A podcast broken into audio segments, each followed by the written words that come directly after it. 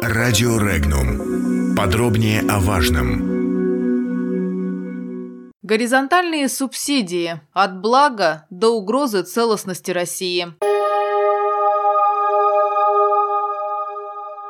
Госдума приняла в первом чтении правительственный законопроект, направленный на уточнение норм законодательства в связи с возможным введением системы так называемых горизонтальных субсидий между регионами. Речь идет о законопроекте «Спутники» другой правительственной инициативы, которую Госдума уже приняла в первом чтении в декабре 2018 года. Принятый ранее документ предусматривал введение системы предоставления субсидий из бюджета одного региона в бюджет другого, а также подобную же систему между муниципалитетами. Речь в том числе и о дотациях, необходимых для выравнивания бюджетной обеспеченности региональных и муниципальных бюджетов. Тем временем в регионах мнения относительно инициативы разделились диаметрально противоположно. Член Бюро Президиума партии Родина, директор Института свободы Федор Бирюков считает, что даже будучи принятым, правительственный закон в реальности работать не будет, поскольку вызовет яростное сопротивление региональных элит а дотационные регионы будут испытывать своего рода классовую ненависть к более успешным субъектам федерации, что наблюдается и сегодня. Цель законопроекта, по его словам, Понятно. Снизить федеральную финансовую нагрузку, перекинув ее на региональные и муниципальные плечи. Политолог Максим Жаров отметил, что горизонтальное субсидирование может помочь выправить перекосы между самыми бедными и богатыми регионами России, при условии, если федеральные власти смогут создать дополнительные стимулы для глав зажиточных регионов, которые повышали бы их заинтересованность в реализации этого механизма. А лидер чувашского отделения партии «Патриоты России» Владислав солдатов говорит, что регионам-донорам могут дать дополнительные полномочия, чтобы снять возмущение и протест. Депутат Госдумы Владимир Сысоев, ЛДПР, в то же время заявил, горизонтальные субсидии на сегодняшний день в добровольном порядке маловероятны, так как в России на данный момент можно по пальцам пересчитать донорские территории. Как отмечает Сысоев, внутри каждого региона есть собственные проблемы, на которые вечно не хватает финансов. В богатых регионах есть отдаленные муниципалитеты с до сих пор неразвитой инфраструктурой. Цитата. «Трудно назвать самодостаточные муниципалитеты в России. В их числе можно назвать лишь Москву или Санкт-Петербург. Законопроект о горизонтальных субсидиях не поддерживаю, в том числе и потому, что закон не проработан в плане условий предоставления горизонтальных субсидий. Не от избытка ведь добрососедских чувств один регион будет вкладывать деньги в другой. Инвестиции это или трансферт, пояснил сомнение в целесообразности законопроекта проекта Сысоев. Тем временем другой депутат Госдумы Андрей Козенко, «Единая Россия», комментируя принятие в первом чтении правительственного законопроекта о горизонтальных субсидиях, сказал, что Россия – огромная страна, но она не должна делиться на мини-государства, а наоборот, регионам нужно между собой тесно взаимодействовать и работать над улучшением условий жизни людей и в целом благополучия страны. Цитата. «Подобная практика реально может привести к хорошим результатам,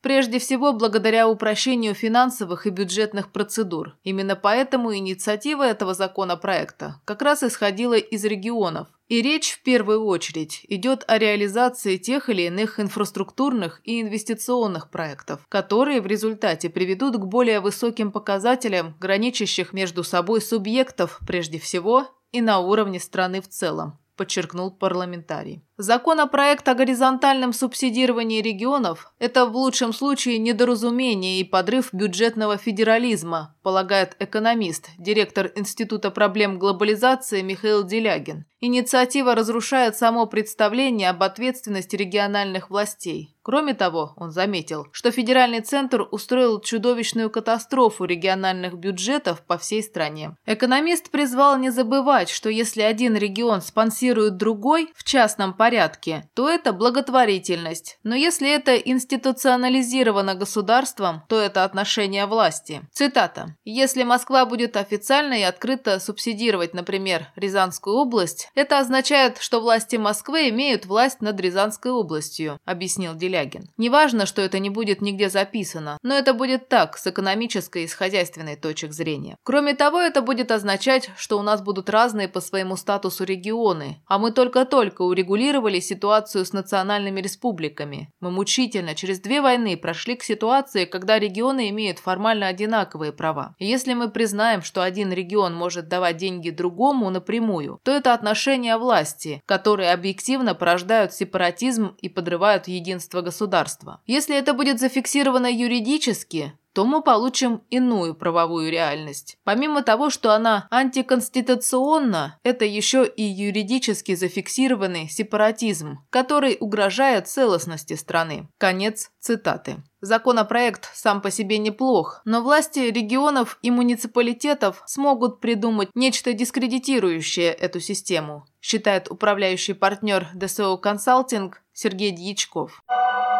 Комментарии.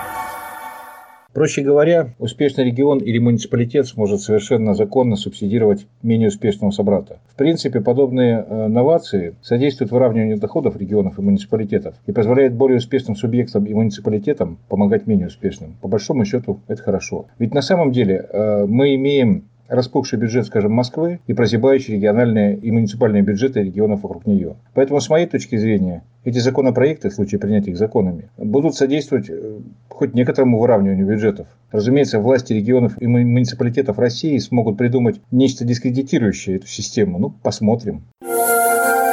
Подробности читайте на сайте Regnum.ru.